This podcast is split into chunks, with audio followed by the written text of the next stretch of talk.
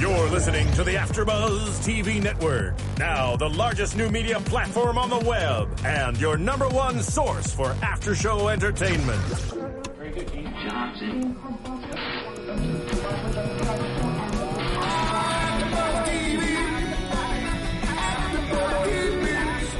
The AfterBuzz Studios in Los Angeles, California, presented by Maria Menounos and streaming live thanks to Akamai Technologies. This is AfterBuzz TV's Scandal After Show. We'll break down tonight's episode and get you all the latest news and gossip.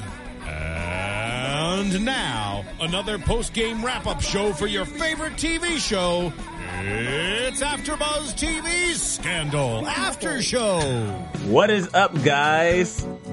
It's weird to say it. This is uh, the AfterBuzz TV Scandal After Show, Season 3, Episode 6. This episode was titled Icarus.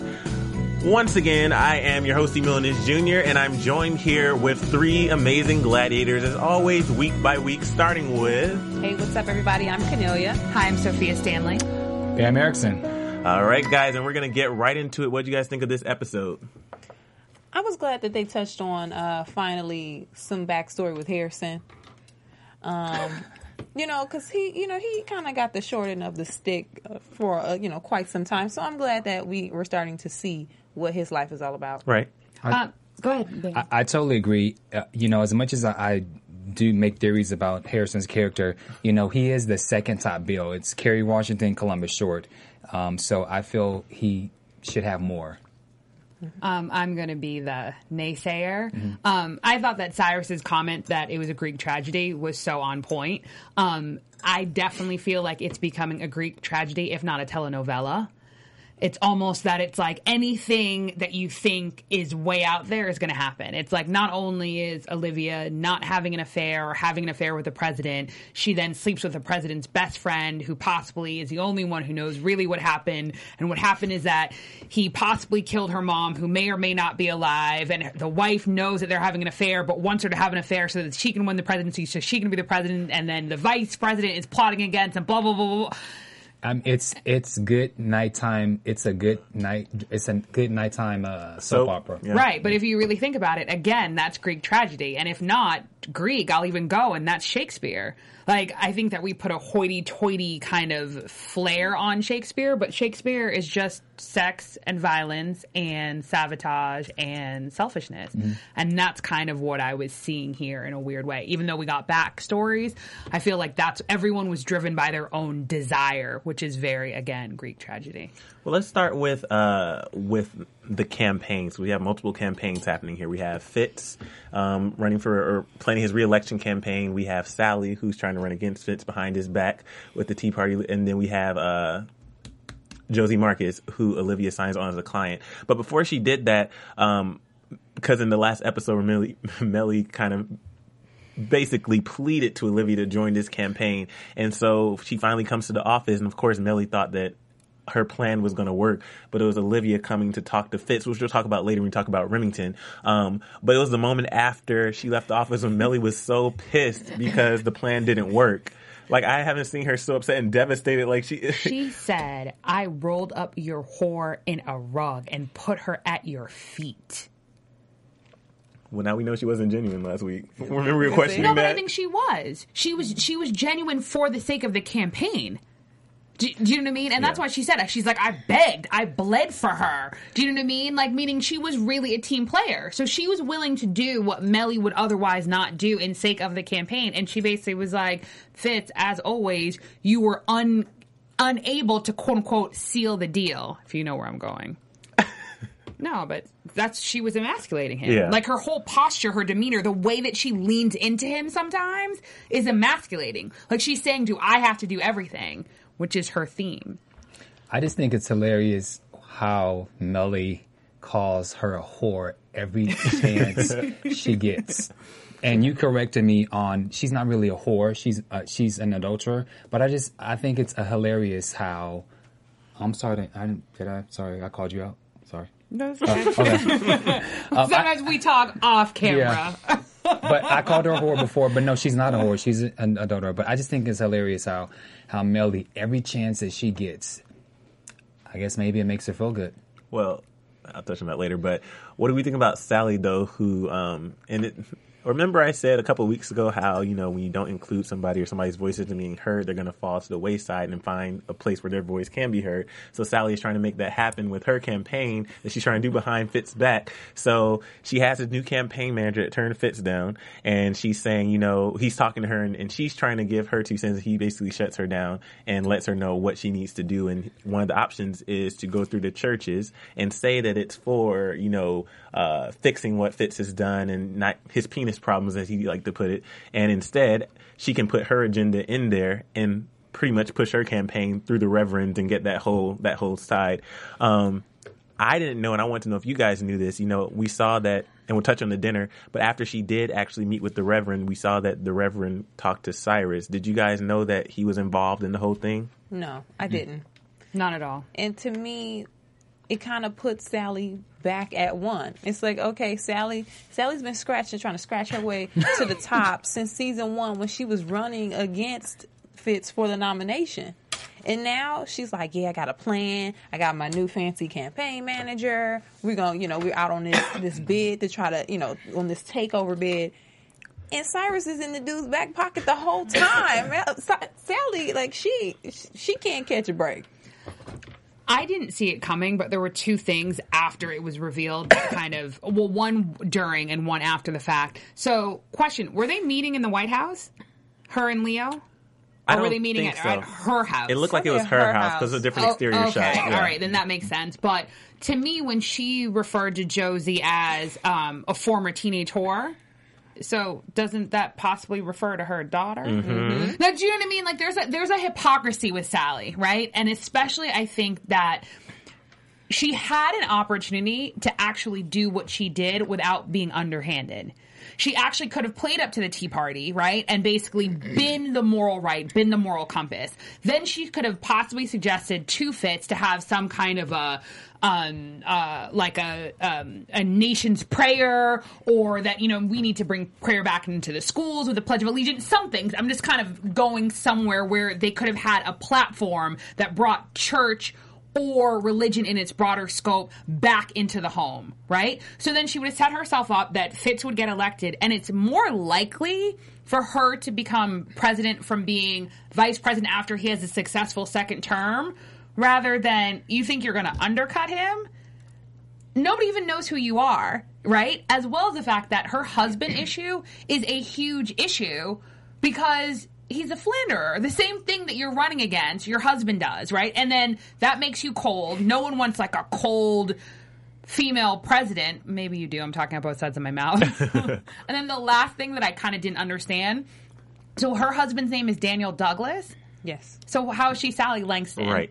Doesn't and, and I and I know that obviously you can be religious and forward thinking, but doesn't that seem weird that she doesn't have her husband's last name? Yeah, at least there's no like Hillary Rodham. uh, Rodham There's no hyphen. There's no hyphen.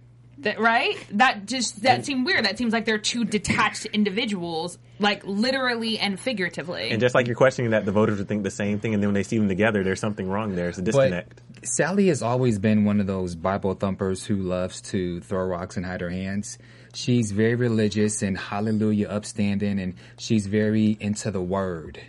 But she's a conniving witch, and she's always been. She's she always does underhanded things, yet she always throws a religion. So she's always been like that. What do you guys think about the dinner, though? Uh, because remember, it was funny, like the conversation that Mellie and Fitz had right before, where she was saying, "Oh, I got to deal with them," and then once Fitz told her, you know, well, her husband has a wandering eye, oh, so we have something in common then. And then throughout the whole dinner, Mellie and But did you get? But do do you get why he why Fitz said that? oh yeah, of course, Okay. yeah, yeah.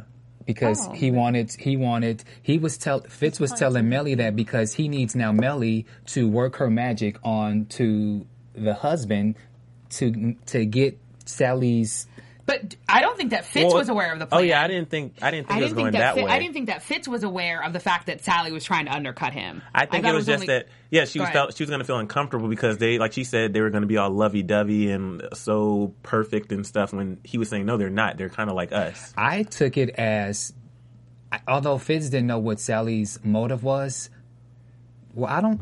I took it as Fitz didn't know what Sally's motive was, but Fitz knows that him and Sally, their relationships are on level playing field. So I think it, to me, it felt like he was giving Mellie that information so she She can, can- so she can feel like they're on level playing fields and act accordingly, Right. instead of like you know trying to act like trying to like raise them up like they're this high and mighty couple. and then try to match that level because she would have gone in there with a certain uh, a certain matter about herself, Yeah. trying to act like, "Oh, Fitz, I love you so much," and all these different things. So now she could just drop the act and flirt with the husband. Yeah, I- but actually, I think that the flirting with the husband was strategic because she's now poking Sally because she knows what Sally's going to do and she knows she's going to bring it up later. which is why I thought Fitz brought it to Mellie's attention so that she can hmm. do that. Hmm.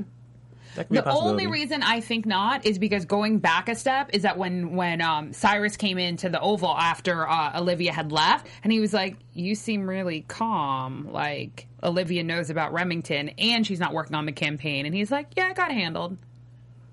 So it leads me to believe that he's well. I don't know.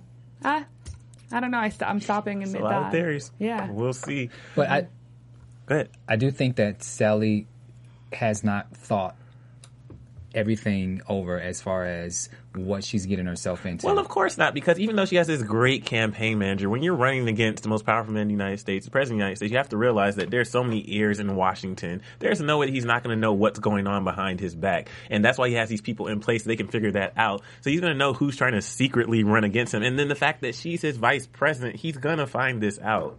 I mean, she's doing a, a great, admirable job, but there's just And to me, I thought she overplayed her hand. She shouldn't have had to have told whoever that gentleman was. Is he a pastor or is he just a political commentator? he was a he was a pastor. pastor. Yeah. Okay.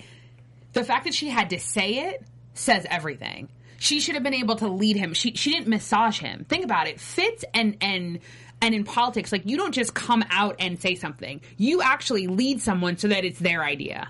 Like she should have basically been like, "Oh, well, let's discuss this, right? Like let's figure out who would be the the the possible, you know, candidates." And then he should have said, You should "Wouldn't run." it be great if you could run?" That's when you have someone. Yeah. She didn't. Because even when she said it, he kind of paused, like, all right. Well, I don't think her campaign is going to last very long. I think it's just slowly fading away. But we have this Josie Marcus character who everybody didn't necessarily love last week. Is she growing on you now, or no. I'll, I'll say why. I think that there's a naivete about her that I do like because I think it is refreshing. So, for instance, I think that there's a lot of the political rhetoric like, are you prepared? Are you, you know what I mean? Can you be president? Nobody knows if you can be president until you're president. Like, let get over yourselves, people. Like, people come from so many different backgrounds. Some people have military service, some people don't. However, in that same breath, she's so naive. It's literally like, are you kidding me? Like when her daughter campaign manager is like, "Oh, we have six million dollars."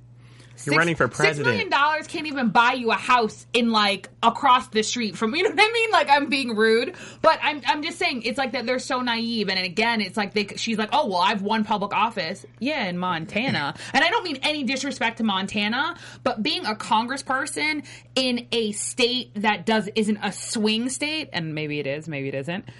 Versus being the president of the United States of America and winning all the states is completely different. And I think that she's so just learning that you can't calculate that and that's not necessarily good for strategy not being able to calculate what someone's going to do or what their next move is going to be She went. She wanted Olivia and the Pope Associates to represent her.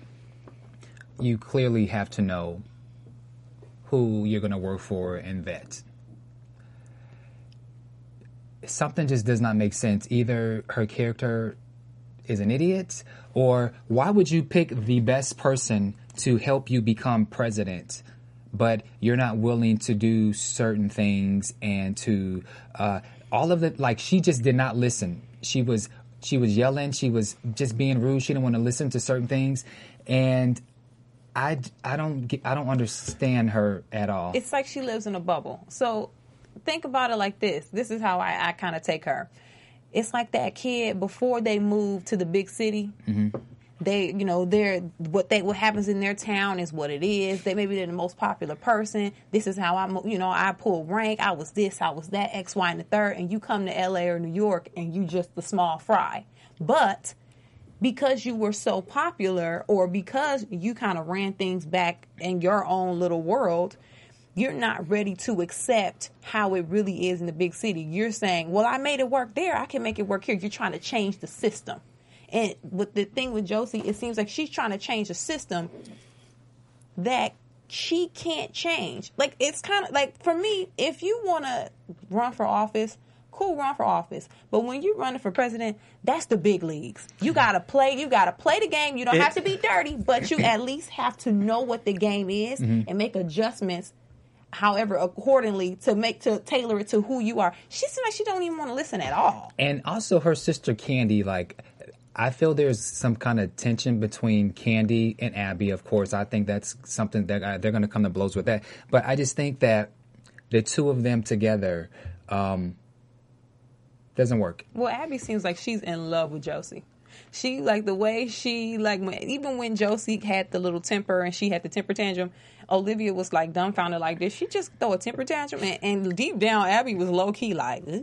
like My she problem- kind of was like she likes Josie. She's And she infatuated with her. and she has a she does have a, a temper tantrum or she has an attitude or like like anger issues or something. You could tell like when her buttons are pushed, she obviously can really bring it. And so I don't know. Do you think My that problem with Josie is that I don't like somebody who's hot and cold. It's like another analogy is you don't want somebody to help you for a test and then they help you and you pass. Oh my God, thank you so much. And then the next test, you do the same thing you did before when you were failing and nothing's changed. And then you want that person to help you again. So it's like, remember when she needed help with the debate?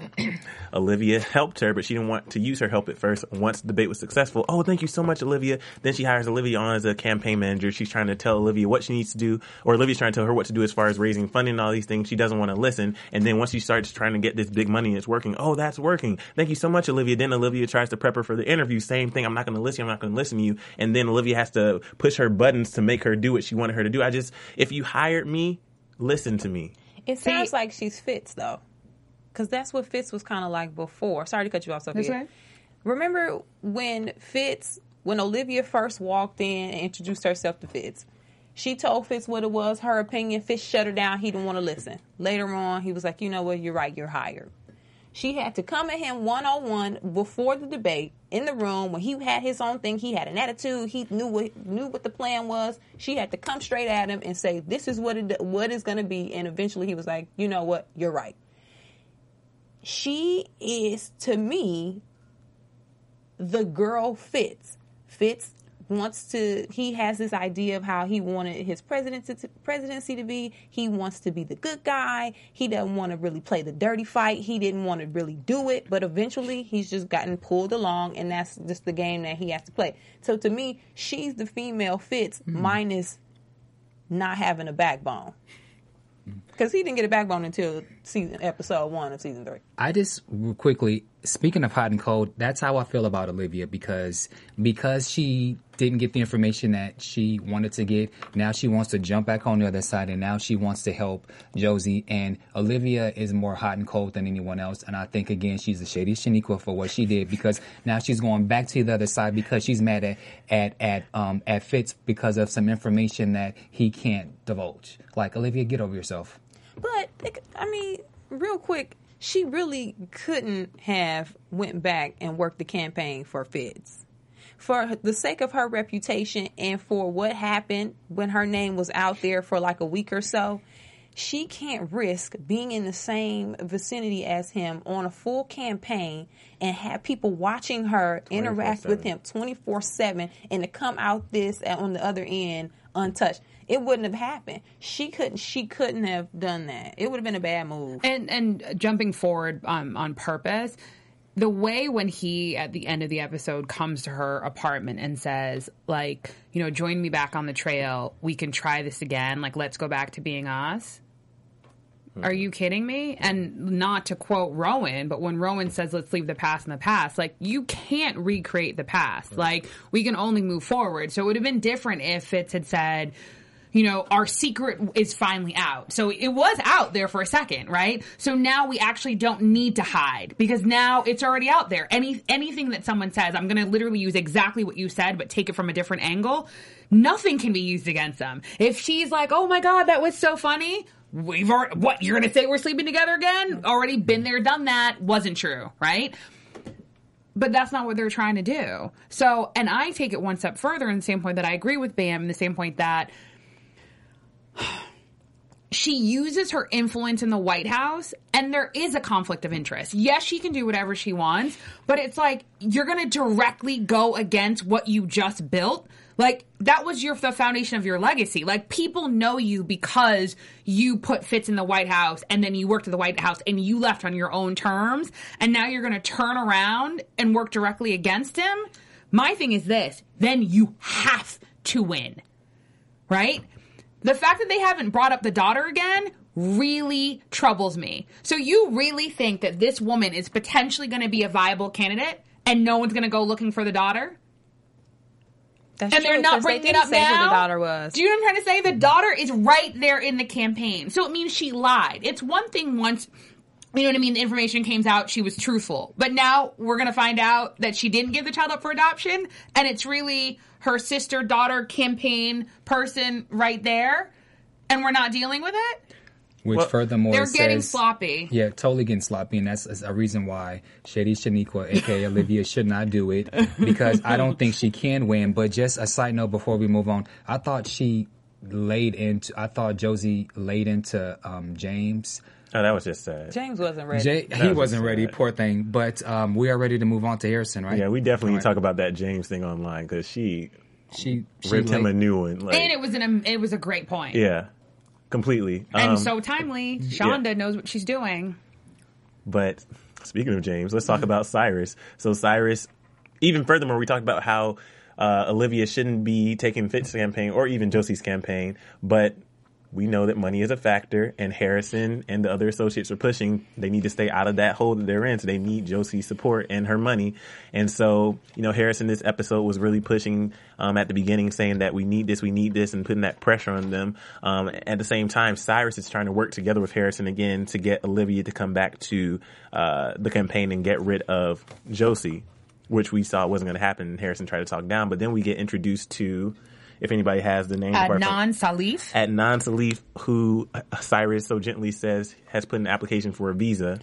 And and and I tried to quickly um, go online. So gladiators, if I get this wrong, um, I apologize. It's an inadmissibility inadmissibility visa. I think I'm saying that wrong. But basically, in essence, what it means is obviously there are certain people who can't come into the country. Usually, one of those is obviously we don't want to give visas to criminals, right?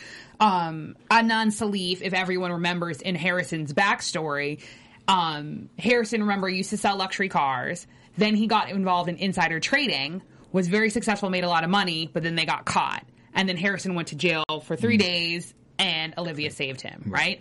I'm presuming he must have rolled over on Adnan because that's why he's so scared. Because there's one thing if you guys basically you get caught and you go to jail, like okay, cool, he went to jail, it's not a big deal. But to me, the fear in Harrison, I've never seen Harrison afraid like that. It must have been that Harrison rolled over. Yeah. Well, when he approached, approached when he approached Huck and he said, you know, I, I need a favor, and he was like giving his plea and stuff, and then Huck said that he can um, erase his application.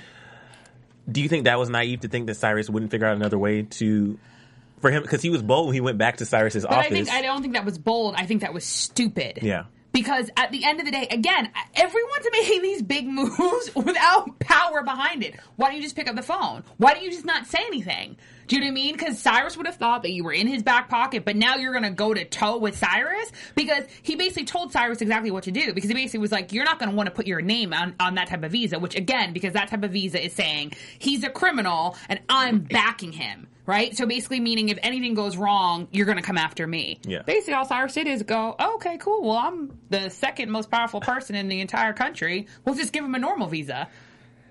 Um, you have to also remember with Harrison, he doesn't have many trump cards. He has Olivia, he has Huck, and some other people when he needs to like get inside dirt or whatever. But he doesn't really have as many um, uh, trump cards, and so he went to the one person who he think can help because Huck is Mister can fix things. He can swipe and wipe things off of the computer. So he went to where he thought that would fix the problem. You Well, I think Oh, I- he went to the right move. place. That It was was just good what he did Sorry. after that that was a little bit wonky. Yeah, but I did I did like the moment where he was like, "We play on the same team, right?" Like I know I make fun of you and the super spies, but we play on the same team, right? You know I never ask you for favors. I need a favor now. Well, if we're talking about super spies, Mm-hmm. let's talk about Quinn because I've been predicting for a couple weeks now that something dramatic was going to happen with Quinn. I told you guys that if Huck keeps pushing her away, just like I said with Sally, she needs her voice to be heard because she needs attention. She, you basically gave this girl a set of tools that she has no clue how to work it. She can't even shoot a gun. Charlie comes on walking in, giving her advice, nurturing, like petting her on the shoulder. I'm right here for you. Like I, I got all the tools you need. And at first, of course, she's gonna, she's gonna ignore it. And you saw she actually went to Huck another time, trying to ask for help. Tell me more about B613. I don't have time for you. Okay. But this is but the, Go But ahead. this, go ahead. if you ask a man who uh, a couple like a m- couple months ago was sitting in the corner of the office rocking back and forth saying 752 all day and night if you ask this man about the uh, the the organization that pretty much caused him to be in that state you really expect him to sit down over Starbucks and have a conversation with you? He did brush her off cold. He did like give her the boot. Like, yeah, no, I don't want to talk about it. But I'm I, I always feel like Quinn she's she's an adult and yes he started her on this path. But now we got to babysit Quinn. If we got to babysit Quinn, let's stop at the store and get her some apple slices and a box of Capri Suns because she's acting like a child. You know what I mean? Like, why we got to babysit you now?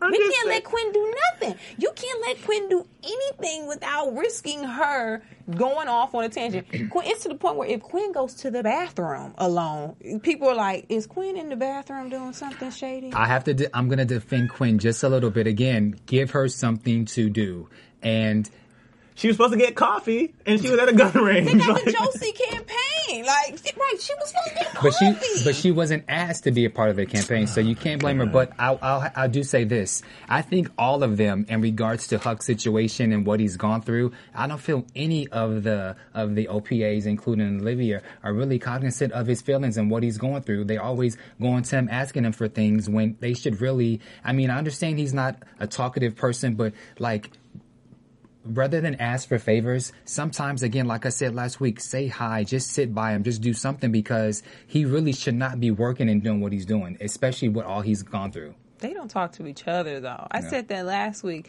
They don't uh, unless it's like some little back and forth, you know, fun time banter a little bit.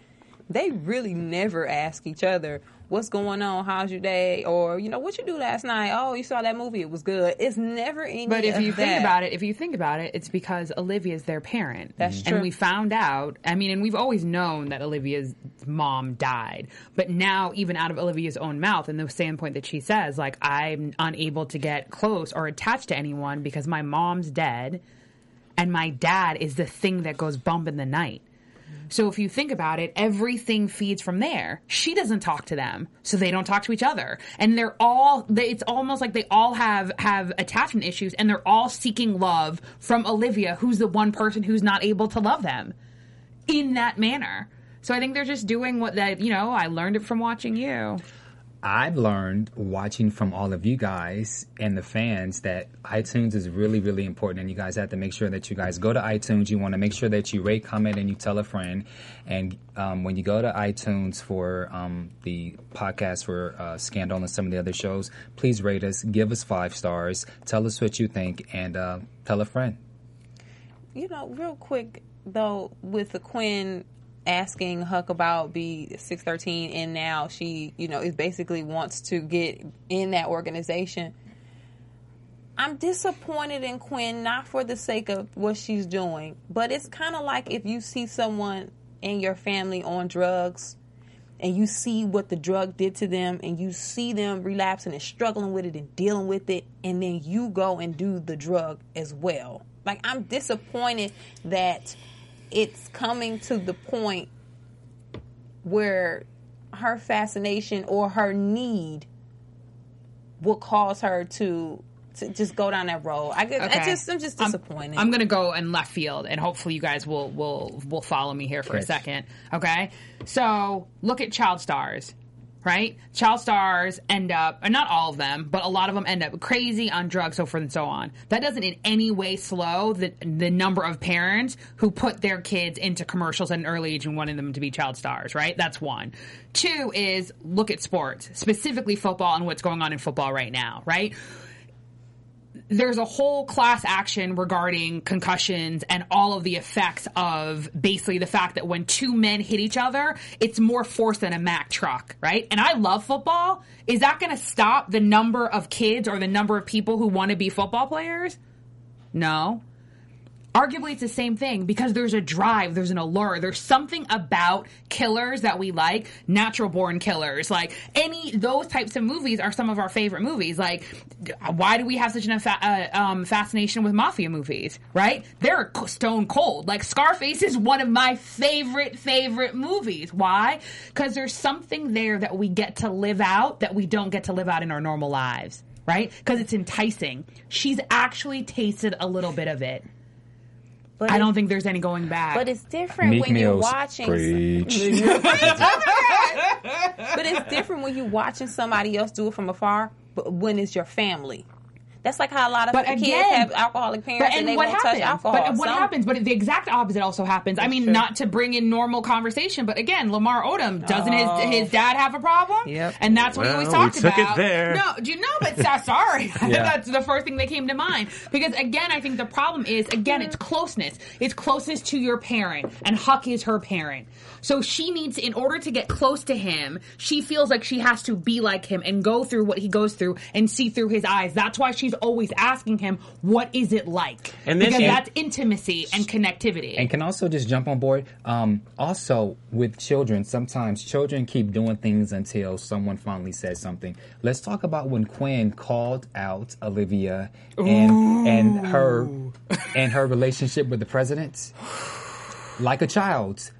Children have really when they um when when um when family when there's when there's guests and there's company at the house sometimes children want to do things to get attention and what Qu- what Quinn did when she called out to live was she should have got slapped. Just wick up. She should just got slapped like a yeah. That was Oh, you no, brilliant, brilliant point, Bamm. And this goes to the fact of the whole parent analogy that the way that you show love to your children is you give them boundaries. Nobody is giving Quinn boundaries. And you're right. Olivia should have someone should have said something which shows I love you.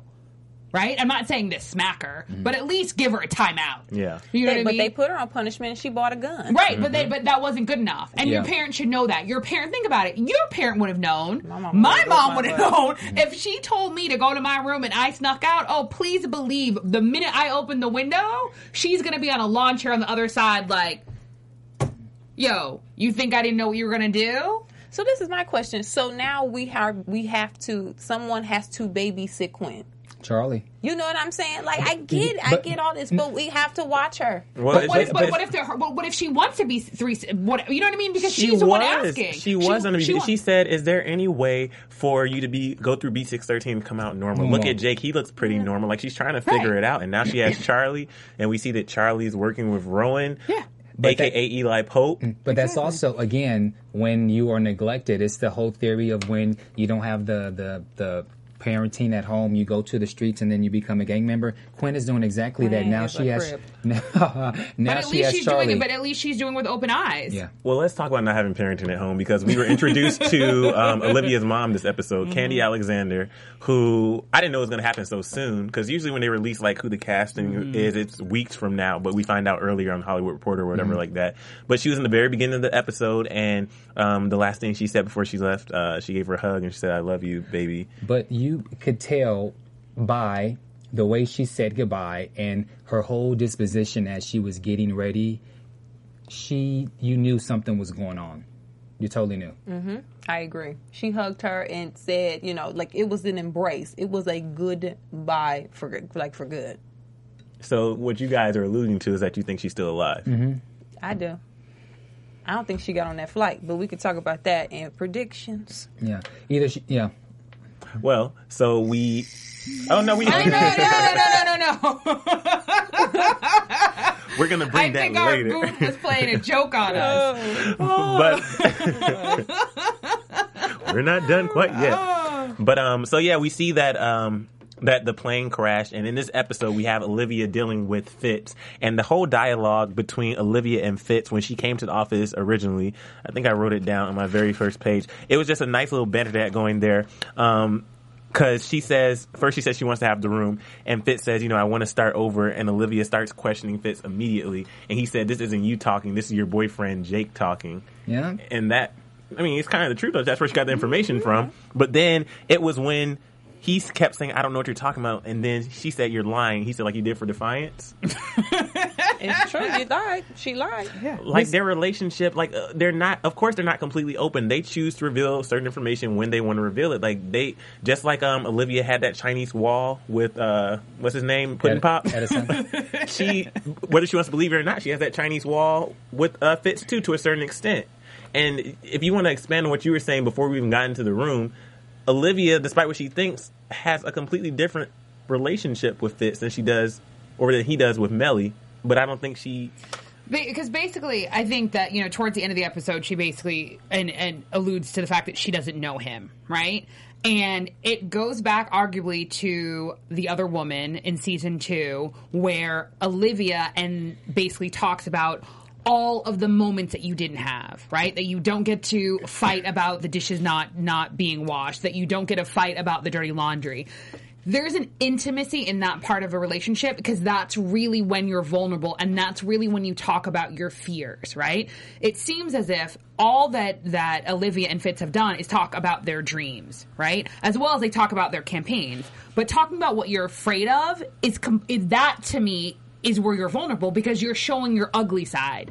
All they saw was like, ooh, hot and heavy. I'm now the president and I'm the, you know, the head of your campaign and now I'm the, you know, the head of uh, communications. But there was no, there was no tension. There was no ugliness. And no, when there was ugliness, that's when they broke up. They're never able to actually see each other. Every time he says, you know, I killed Sally, or not killed Sally, but I killed the judge, she's like, oh my God. Every time they have an ugly moment where they could grow, they step further away from one another. And I think that's why he basically goes in and he says, I'd forgive you for anything. Mm-hmm. And she just walks away. Because in a, in in his own way, his reaction to the fact that it was her mother, that was his him telling her. Yeah. But at the end of the day, he's still the president of the United States of America. And she sometimes flips and flops and he says, Regarding you and me, I'm as open as I can be, but you're not talking to me, Fitz. You're talking to me as the president of the United States of America, the commander in chief of the United States of America. So when I tell you I don't know what I'm talking about what you're talking about, I don't know what you're talking about. Honestly, I don't even think she should have let him in the door. I think that should have been one of those situations. She opened the door. Are you going to answer my questions? Because we know Fitz is a smooth talker, and he is a player. He'll go up there, try to get Olivia this, you know. I'm so I'm so sorry for what you know, I understand you're trying to find out this information. Like he'll put on that deep voice and he'll try to smooth talker. And like I thought he was gonna possibly do it when she said it was my mother. And not to say that's not gonna happen in the future because I think it still will because we know most likely Olivia and Fitz is in game. So something's going to happen where either Fitz wasn't completely involved and she's going to figure it out. Let's talk about though Olivia and Rowan because she called him trying to find out more information because you saw she's going through this struggle. She's drinking her wine. She's watching the footage of when the plane crashed. She calls her father and she says, "What was the last thing you said to her?" And he said, "I said I love you." I kissed her on the cheek. But it was Olivia's question. I think he was lying. Of course. It was Olivia's question right after when she said, And did you? He didn't respond to that. He said, Oh, Olivia, why are you calling? Well, because he he only allowed her to ask one question. No, this was before that, It was though. before. This is Yeah, before the that. So my thing is, it reminds me of uh, the whole. Remember when Huck and his little love thing were together a couple of seasons ago, or two se- last season, and they were laying down. He said, "So you know, now that we're together, what's your real name?" And or even no, he said, "What interests you or what gets you excited in the car?" And she just starts kissing him instead of revealing information. It Yeah. kind of reminded me of that same situation. He said, "She said, and did you?" It's a simple yes or no question. Yes, of course, I loved your mother, but no, he said, "Olivia, why are you calling?" And then they go into. Uh, she said, "I have so many questions," and then she says, "But I'm afraid you'll kill my friends," which is true but funny. So he says, so "Let's change the topic. You know, have small talk about other things." And then he said, "I'll give you one question." Question. Her question was, "Did you give the order to shoot my mother's plane down?" He said no. Then she starts to ask, "Did Fitz shoot?" And he cuts her off and he says, "It's best to leave the past in the past." There's a certain level of coldness that you have to have to hold his position. Are you saying he's the cold piece of the week? He's cold piece of the season. but in this, let me think about it. And I'll, I'll say, you know, later who I who I think is cold piece of the week. But to hold that position, you have to have a, a certain level of coldness. You have to be able to separate your family, your personal life from what you do on, on a day to day basis, your business life. Hence, what he tried to do with Huck, with Jake, he tells them they can't have a family, get rid of them. When he was interacting with Olivia, to me, that to him that was normal. He's like, Olivia, what do you want? Do I love your mother? He's like, mm. like you know, that to him, he has that separation. It's a clear Chinese wall, as Olivia would say.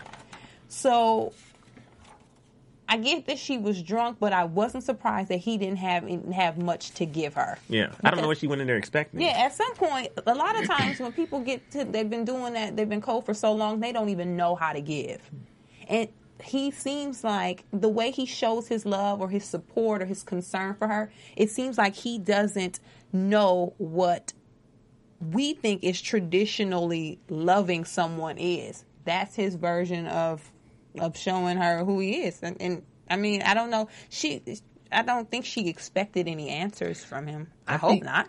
I think the way Olivia went about this was totally wrong, and maybe because this deals so this deals per, this deals with her personally, with her mom, and and so much. But she was completely off her game, and I think if she would have, well, not if she would have maybe came at Fitz uh, maybe a little bit different, maybe. I don't think he would have revealed the information, but I, I don't think he would have been as cold. But I think she was just off. I'm surprised so- she even said. Sorry, Sofia. No, go ahead. I'm surprised she even said that her mother was on the plane. Because me, Olivia, a couple seasons ago, would have just held it inside and would have mm. just insinuated that somehow this plane crash hurt me. But when she said my mother was on the plane, that took me by surprise because I wasn't expecting her to reveal it. I thought I was expecting her to just act like he was supposed to know.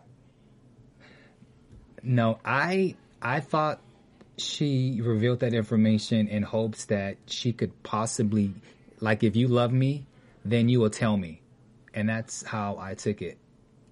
Yeah, yeah, no, I, I, Um, the funny thing is, I actually um, feel the exact opposite. I don't think Olivia was off her game at all regarding this because I think that for once, I think she was, for the the most part, she was actually just leading off of emotion.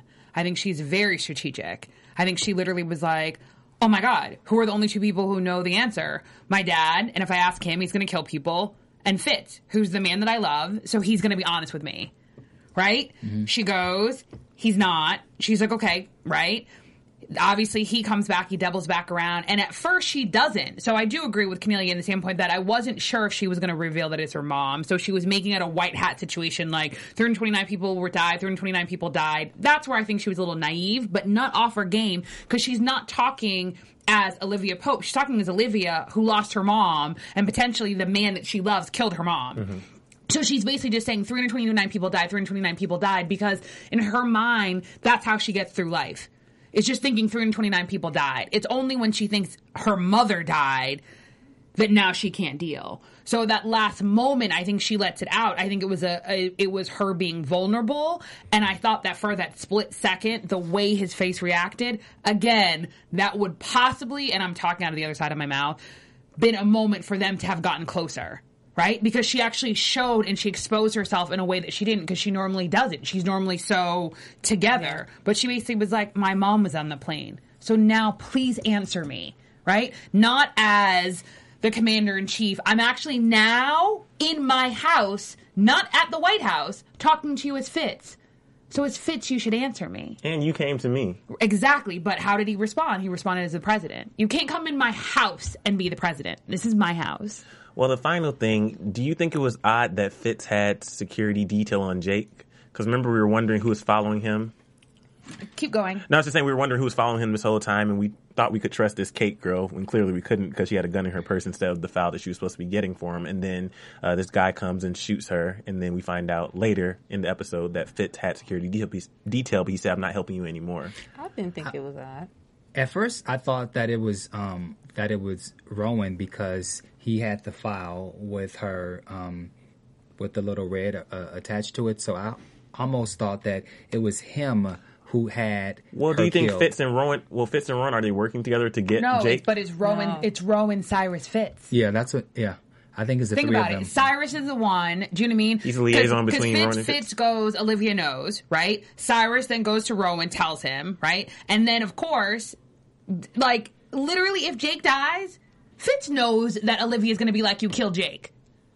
Do you know what I mean? So I think they're all doing it to protect because at the end of the day, and that's remember didn't didn't Fitz say something to Cyrus like, no, Cyrus is um Jake is Navy, like he served with me, like he's a good soldier. He's not going to tell. And think about it, now he saved Jake, so Jake is going to be conflicted. Yeah. And Fitz seems to feel bad about his feelings, his split feelings for Jake. On one end, he, you know, Jake was there for him back in the day. They have a history, but on the other end, he's sleeping with his his his his girlfriend. Well, not yet, but they've had a past. So when he had the detail on him, and he, you know, in the Oval Office, he said, "I, you know, I, I covered your ass pretty much." But then on the other side, his jealousy came out, and he pretty much was like, "You're on your own" in the back of his mind because you're dealing with my girlfriend. Mm-hmm. So Fitz has his own struggles with the situation. I genuinely do think, though, he wanted to protect Jake. I don't think he wants him to be hurt at, at all. I think Jake was off his game by um, he was more so thinking about Olivia versus thinking about the, the the bigger picture. By having that girl get information on something, first of all, who is she? Um, and the the um, the, the backstory of, of, of what's going on to try to get that information. Did you think it was going to be that easy and that you would just get the information, then boom, you go and tell Olivia, and then you save your girl? Yeah. And in a dark alley. Exactly Yeah. right. But let's continue this conversation online, guys. As always, for the most part, these guys will continue the conversation. I need to, I need to start joining the conversation. but the um, you can still tag me in the tweets, and I will read them. Um, but let's go into news and gossip. AfterBuzz TV News. All right, guys. So um, the news before we found out that she was in this episode, Khandi Alexander has been cast as Olivia's mom, and we will we expect to see much more of her in this episode. So far, so good. I mean, it was a short scene, but looks good. Um, and then also tonight, Columbus Short right will be on Kimmel. It's probably airing right now, but you can probably see it on YouTube tomorrow or the Jimmy Kimmel website. And finally, you know, Kennelia's a comedian, so uh, Kerry Washington was on SNL. It had record ratings for the whole season. It was the highest rated um, episode this season, I think, since the Justin Timberlake episode. So we want to get um, Kennelia's take on what she thinks about the SNL episode with Kerry Washington. I think she did a great job. I mean, usually when there's a guest on, sometimes they have writers come in and tailor it to the guest's, you know, specific personality or style. So it seemed like they got the right people around to write the good, you know, the best sketches for her. She was even in the digital shorts. I think there was probably only one sketch that she wasn't in, if that. So I think she did an awesome job. I think it sets the tone for the need for another actress of color on the cast, and especially with the ratings and everybody watching to see what was going to happen. I think at this point, it's gonna happen, whether it be mid-season or next season. I think this. I think her being on there put the wheels in motion even more. And I, you know, I had I enjoyed watching it. I stayed up for it. And it also, it, if you watch the uh, the ratings for next week, who's ever the guest, if the ratings go down, then that should tell the um that should tell the the network at, and at that SNL that you maybe need to put some more people of color on there if the ratings uh, go down. Also, also, I think that that the larger issue is, and correct me if I'm wrong, right? But SNL, for the most part, is a skit slash impression show, right? So you're doing a skit or impression on pop culture stories in America, right? We have a very diverse plethora of stories going on, right? So that goes across the color lines in terms of of of ethnicity, nationality, um, uh, gender. The, you, you see where I'm going with it, and so I think that her episode highlighted that because there were certain characters that are very much in pop culture, Oprah, Michelle uh, Michelle Obama, the first lady, so forth and so on, that have not been adequately shown because there was not a representation representative, right? So it goes for everything. So in the next couple, in the upcoming um, uh, presidential campaigns, again, we're going to probably see more diversity on on the Republican side they're going to need to match that, right? So I think they're not being forward thinking, and I don't know if this is true, and I don't mean no, I don't mean any disrespect. That's probably why their numbers are down. And we were talking offline the difference between SNL and Mad TV, where Mad TV had a lot of diversity across, right? You need to be able to do everyone from Kerry Washington to Jennifer Hudson if you're doing a spoof, Yeah. Yeah. right?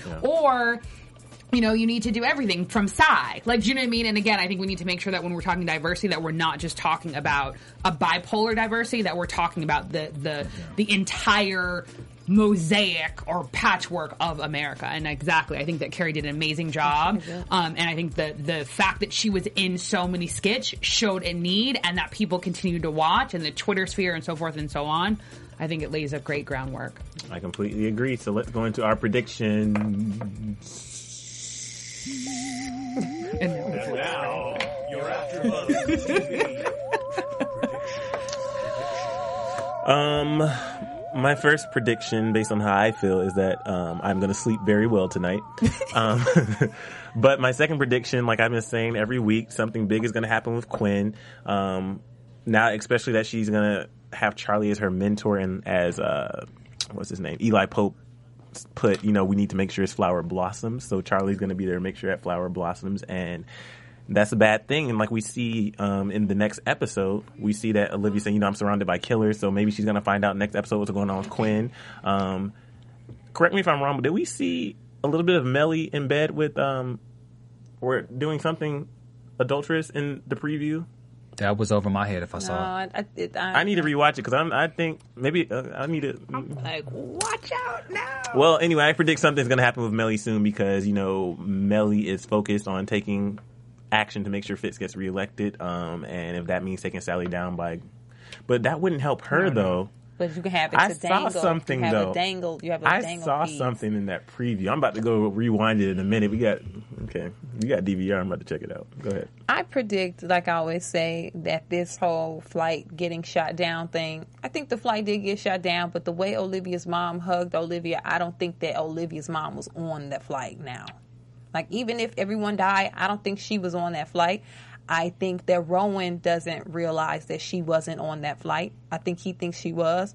And based on who you you kind of pick up a pointer or two based on who your husband or your wife is and the fact that rowan was her her husband she probably learned a good amount of, of things enough to know how to disappear for good she might have been she might have been low-key a spy we never know what what she was doing but i don't again i'm sticking with she wasn't on the flight at all i don't think she was on it at all Um, this is not going to make sense, but I think slightly piggyback on what Kennelia said, but I actually think that Rowan didn't order it. And the reason being is unless those were crocodile tears in preparation for his daughter coming home, he actually looked like he was crying. Number one. Number two, when Olivia asked, Did you love her? I think that the reason he came so hard is because it did hit him. And I think he did love her. And I think that, again, every time that they've had discussions about her mom, the the way he punched, and again, that to me, that's a, from a place of love. Like if you don't love someone, you're like, yeah, yeah, you always talk about your mom like that. It's because she's dead. Do you know what I mean? There's no energy behind it. But when there's energy behind it, that's because you still care for someone and you lost something. He acts like a man who's lost something. And I think that's part of the reason. It's not just because of his alter ego. I think that's part of the reason he's unable to connect with his daughter, is because he also lost his wife. I'm still figuring it out, but yeah, I don't think he ordered it. That's a good point. I do feel like his tears were fake, but I do think that you make a great point that he actually did love her, and and your I like your theory. I'm just excited that there's so much story that's going on. You have Sally and what she's doing. You have the whole Quinn and Charlie thing, and who knows what's going to happen with that. I think I think um, with with Quinn and Charlie coming together is going to force Huck to have to go back to his to his uh, evil ways, and there he probably will have to defend Quinn. Um, I noticed that there was a hashtag of Mama Pope, so I think there's going to be a lot more that we're going to see of, of her mom. And I'm happy about the Harrison uh, Cyrus as well, and so I'm curious to see what's going to happen with that. I think we're going to see more scenes with Harrison and Cyrus together, which I think is really cool. So I don't have a prediction, but I'm just glad that there's more stories that's going on besides the whole Olitz. So All right. Well, where can we find you guys on social media? you can find me at Big um, B- uh, Bamm Ericsen. I was gonna say Big Bamm Ericsen or Big Six Entertainment. You can find me on Twitter at Sofia Stanley. At Twitter, Instagram, and Facebook at Kennelia. At Twitter, Instagram, and Facebook, um, Emile Ennis Jr., and on YouTube at Chasing LA. Guys, thank you again for joining us. We hope you enjoyed our after show. Make sure you tune in here next week, same time, same place. And as always, be sure to go to iTunes and YouTube, rate, comment, like, subscribe. Have a great night or day whenever you're watching. From executive producers Maria Menounos, Kevin Undergaro, Phil Svitek, and the entire AfterBuzz TV staff, we would like to thank you for listening to the AfterBuzz TV network. To watch or listen to other after shows and post comments or questions, be sure to visit AfterBuzzTV.com. I'm Sir Richard Wentworth, and this has been a presentation of AfterBuzz TV. See you later. Okay. The views expressed herein are those of the host only and do not necessarily reflect the views of AfterBuzz TV or its owners or principals.